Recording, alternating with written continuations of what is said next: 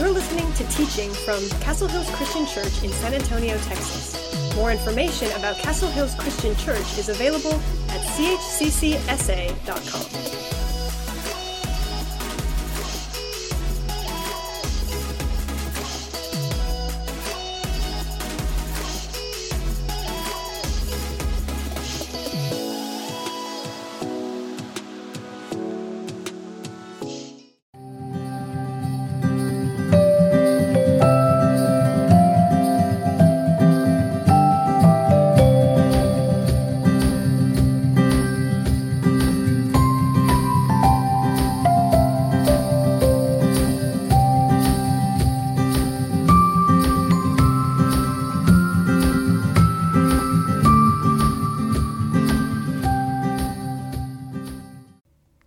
Today is our congregational meeting. It's a day that I like to take a little bit of time just to reflect on this past year and also to look forward uh, into 2022.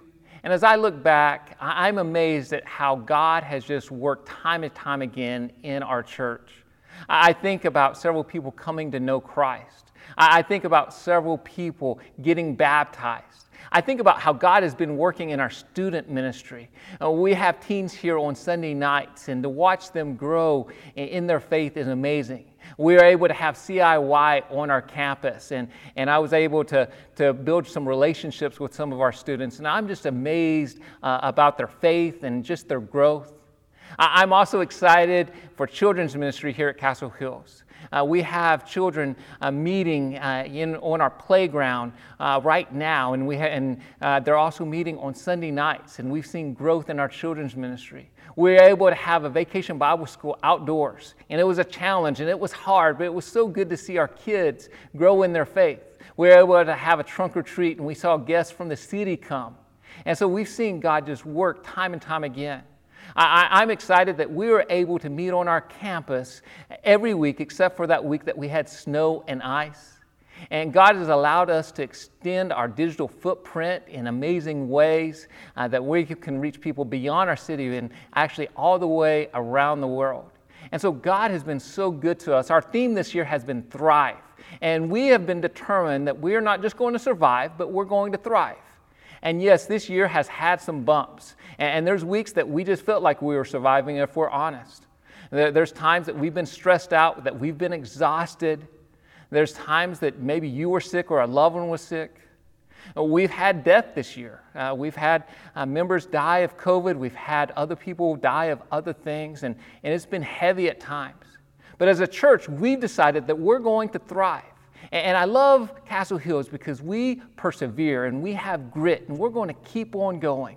We know that we have an amazing God and we just have to keep on and keep on keep our focus on him.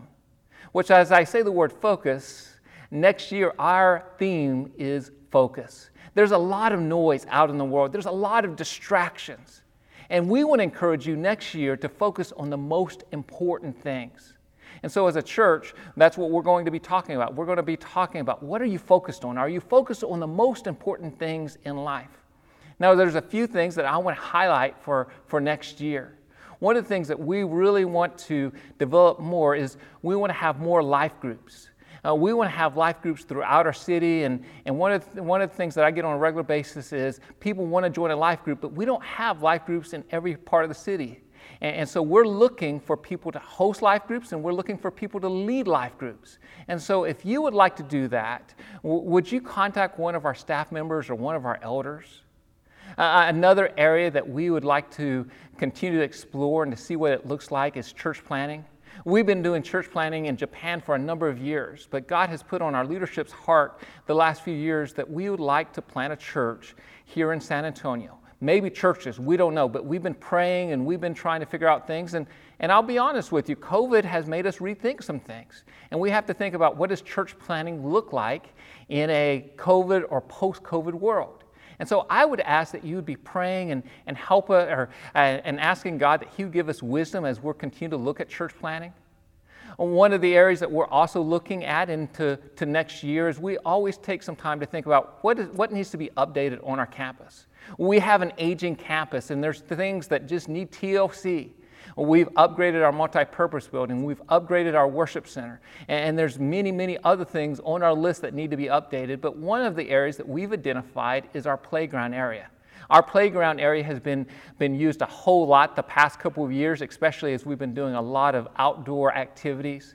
And it's over 15 years old, and, and it's uh, served its purpose and it's been very good to us. Uh, it's used on a weekly basis, and even it's used also by families uh, during the middle of the week, which does my heart well. I love to see our campus used as much as possible. But at the same time, we realize that it needs uh, some updating, it needs some new equipment. And so we're going to be researching and we're going to be figuring out the cost on that. And so at some point in time, uh, at some point during the year, I'm going to come back to you after talking to parents and trying to figure out our true needs. And, I'm going to be asking if you would help support, uh, support us as we try to get some new playground equipment and try to make that area uh, look top notch. Another area that we're looking at constantly is how do we continue to build partnerships with ministries in our city?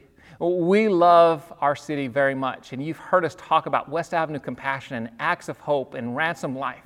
And we're going to continue to look for those partnerships because that's who we are as a church. We love our city. We believe that God has called us to reach our city in a wide variety of ways. And so I'm excited uh, for next year, but I'm also excited as we continue our sermon series called Christmas Through Joseph's Eyes. And we started this series last week, and I know many of you, and uh, you, you've heard the Christmas story time and time again. But we're asking you to take a fresh look of the Christmas story through Joseph's eyes. And one of the things that I admire about Joseph is he was a man of character. And when I think about character, I think about a quote from Billy Graham. He said, The greatest legacy one can pass on to one's children and grandchildren is not money or other material things accumulated in one's life, but rather a legacy of character and faith. The greatest thing that you can pass on to your kids is character they can watch you and they can absorb uh, what's going on in your life. I, I love what D.L. Moody said. He said, Character is what you are in the dark.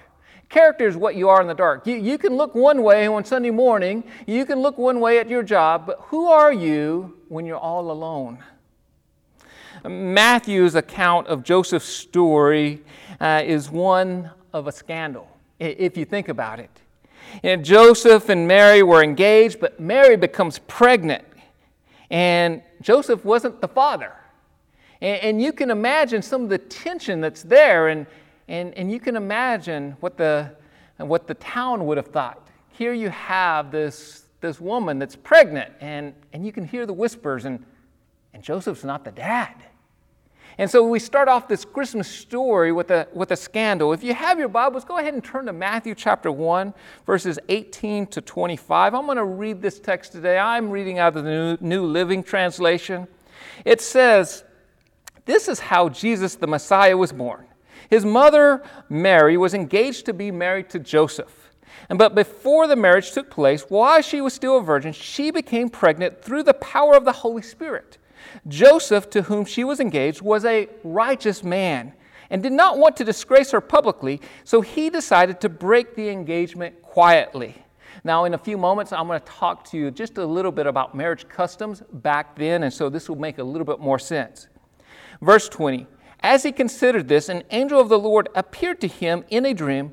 Joseph, son of David, the angel said, Do not be afraid to take Mary as your wife for the child within her was conceived by the Holy Spirit, and she will have a son, and you are to name him Jesus, for he will save the people from their sins.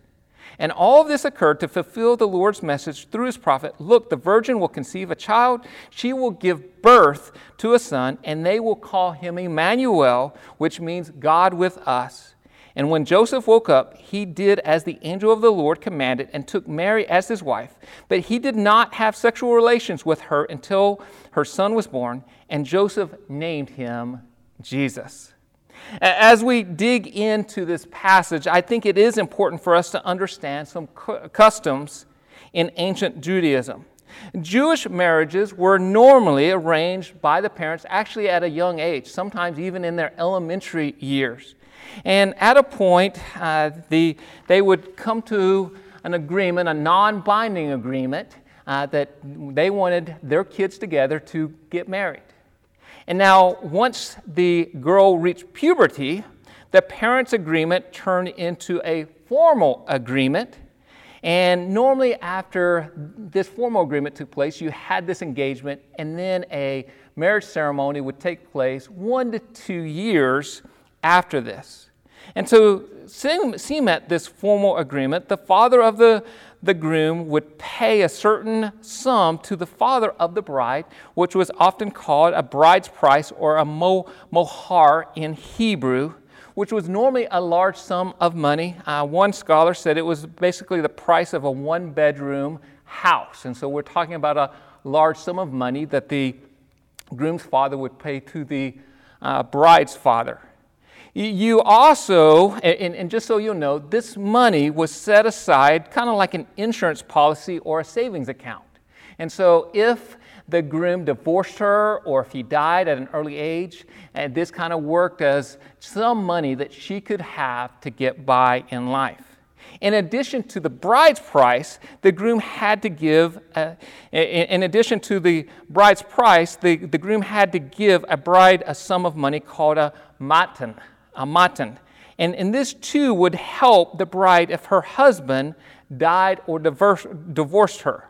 Adam Hamilton, in his book Faithful, which we're using as a guide for this series, says it's similar to giving a wedding ring. It was something that cost a lot of money, and so he would give this to his bride, and it worked in the same way as a savings account uh, or as the bride's price. It was a, a sum of money that could be put aside, and again, if the uh, if the groom, uh, if, if her husband divorced her or if he died at an early age, again, she had a couple of little nest eggs there for her.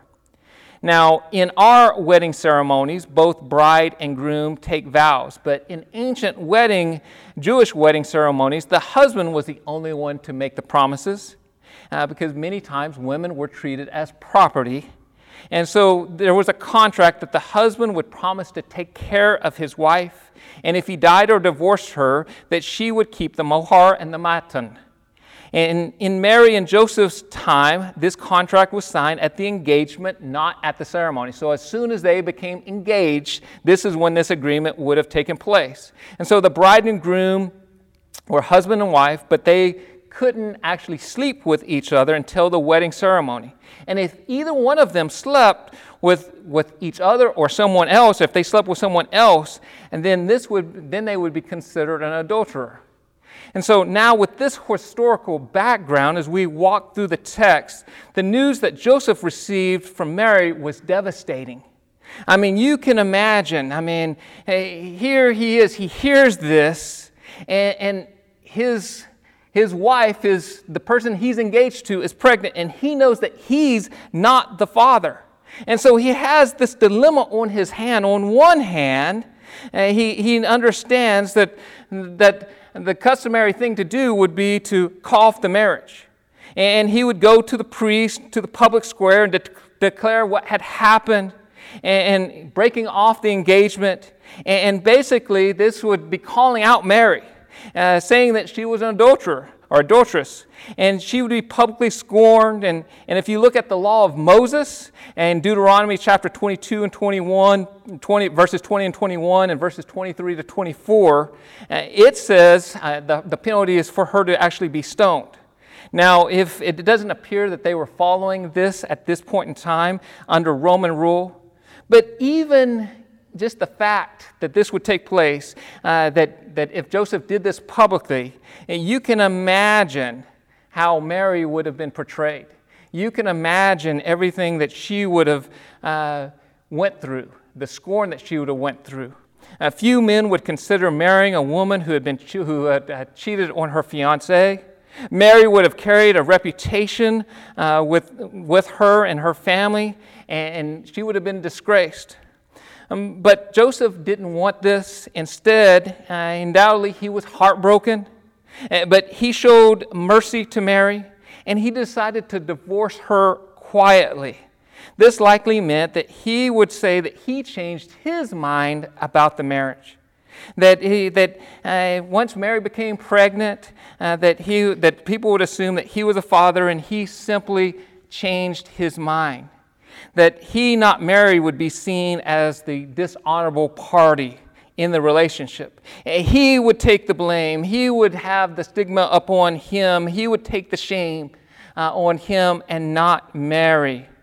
I, I want to read verse 19 again because I think it's powerful. It says, Joseph, to whom she was engaged, was a righteous man and did not want to disgrace her publicly, so he decided to break the engagement quietly.